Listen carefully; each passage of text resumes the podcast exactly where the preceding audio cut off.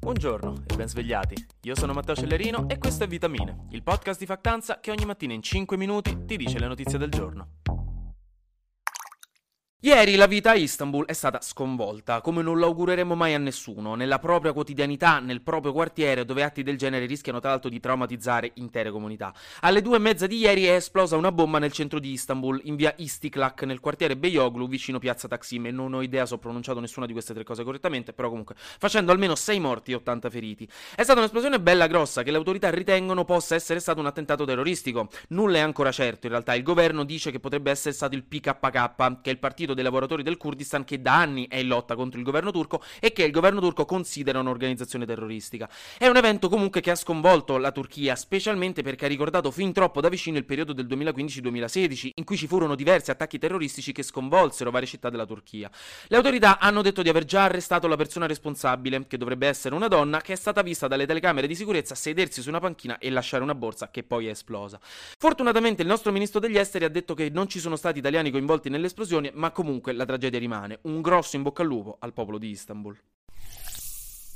Altra notizia significativa, direttamente dagli Stati Uniti, dove i democratici possono festeggiare come quando voi giocate la schedina e scommettete sulla sconfitta della vostra squadra e vincete, perché da una parte quindi siete in lutto perché ha perso, dall'altra però almeno avete vinto dei soldi, quindi potete fare serata. Questo perché, anche se è probabile che perdano la maggioranza alla Camera dei rappresentanti, i democratici hanno ufficialmente vinto il Senato, grazie al seggio vinto da Cortez Masto in Nevada, che li ha portati a 50 posti tondi. E con 50 posti su 100, anche se è la metà, che lo so che intanto che parlo state provando a fare i calcoli con il cervello fresco fresco della mattina pre-caffè, che potrei dirvi che hanno la maggioranza con 20 posti su 500 e voi direste, ah sì sì è giusto, 20 posti su 500 è una solida maggioranza. Vi capisco, ragazzi, cioè, ci sono passato anch'io stamattina. 50 su 100 in teoria è metà del Senato, non è una maggioranza, lo so, però le regole del Senato stabiliscono che se su una decisione votano 50 sì e 50 no, il vicepresidente può utilizzare il suo voto per prendere la decisione finale e visto che la vicepresidente in questo caso è Kamala Harris, che è democratica, i democratici hanno virtualmente la maggioranza in Senato. E la cosa è che manca ancora in realtà il ballottaggio ballottaggio in Georgia, che si terrà il 6 dicembre, e se i democratici vincessero anche lì avrebbero ancora meno problemi in Senato. Alla Camera invece stanno al momento 212 seggi dei repubblicani contro 204 dei democratici. La maggioranza si vince a 218, quindi i repubblicani sono in vantaggio, però i democratici venerdì stavano tipo a 194, quindi hanno recuperato un bel po' di terreno. Quindi chissà che magari non ci sia un'altra sorpresa. Staremo a vedremo. Ma comunque, a prescindere, i repubblicani, se otterranno la maggioranza, la otterranno con numeri molto risicati. Quindi, per le varie proposte di legge, a Biden basterà convincere qualche repubblicano più moderato a sostenerlo. E qualcuno ce n'è, specialmente tra le frange antitrampiane, che sono tutti un po' scontenti di come sta andando avanti il Partito Repubblicano in questo periodo. Quindi la situazione si conferma ottimale per i Dems a queste elezioni, in cui in teoria erano dati più sfavoriti del vostro fratellino alla gara di nuoto, a cui vostro padre però ha promesso che gli compra l'Xbox se vince. Quindi una crudeltà senza fine, lasciatemelo dire. Arriviamo a una tragedia, dopo vabbè quella di Istanbul di prima, questo è un altro tipo di tragedia. È morto Meran Karimi Nasseri, che per molti di voi come nome non significherà nulla, ma significherà tutto se avete mai visto il film Terminal, quello di Steven Spielberg con Tom Hanks. È uno dei miei film preferiti e Nasseri è la persona in carne ed ossa che ha ispirato quella storia.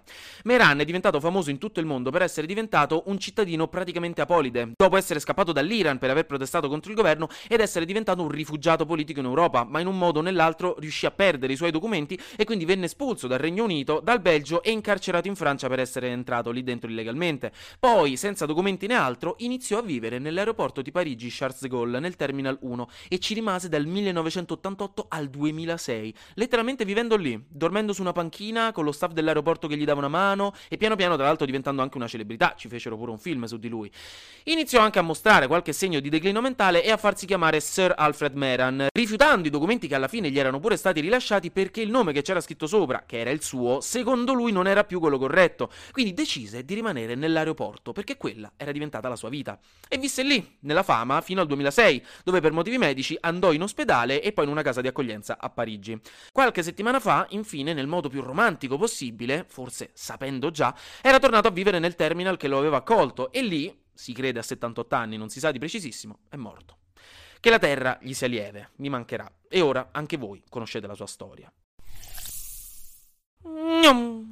Flash News. Su Twitter la possibilità di comprare la spunta blu del verificato con un abbonamento da 8 euro al mese ha scatenato il panico perché un sacco di gente ha iniziato a fingersi account di persone importanti per fare satira, ma visto che risulta che sono account verificati, molta gente ha creduto che fossero gli account veri e si sono creati dei casini mondiali. Solo per dirvene una, la Eli Lilly Company, che è un'azienda farmaceutica tristemente nota per vendere l'insulina a prezzi esorbitanti, nonostante sia un farmaco salvavita, ha perso 30 miliardi di dollari in borsa dopo che un account fake ma verificato ha twittato che l'insulina da ora sarebbe stata gratis e la gente ci ha creduta, quindi hanno iniziato a vendere in massa le sue azioni, le azioni della società. Questo per farvi capire, insomma, ci sono account finti di qualsiasi cosa, da Joe Biden alla Coca-Cola alla Nestlé. Bellissimo per noi che adoriamo il dramma, orrendo per Twitter, che ha sospeso la possibilità di ottenere la sponta blu a pagamento. Poi domani inizia il G20 di Bali, dove la nostra premier Giorgia Meloni incontrerà Biden, ma anche Xi Jinping e Narendra Modi, che è il premier indiano. Infine, nell'anime ufficiale dei Pokémon, dopo 25 anni di attività, finalmente Ash è riuscito a diventare campione del mondo, battendo il campione della Lega. Un sogno che si avvera.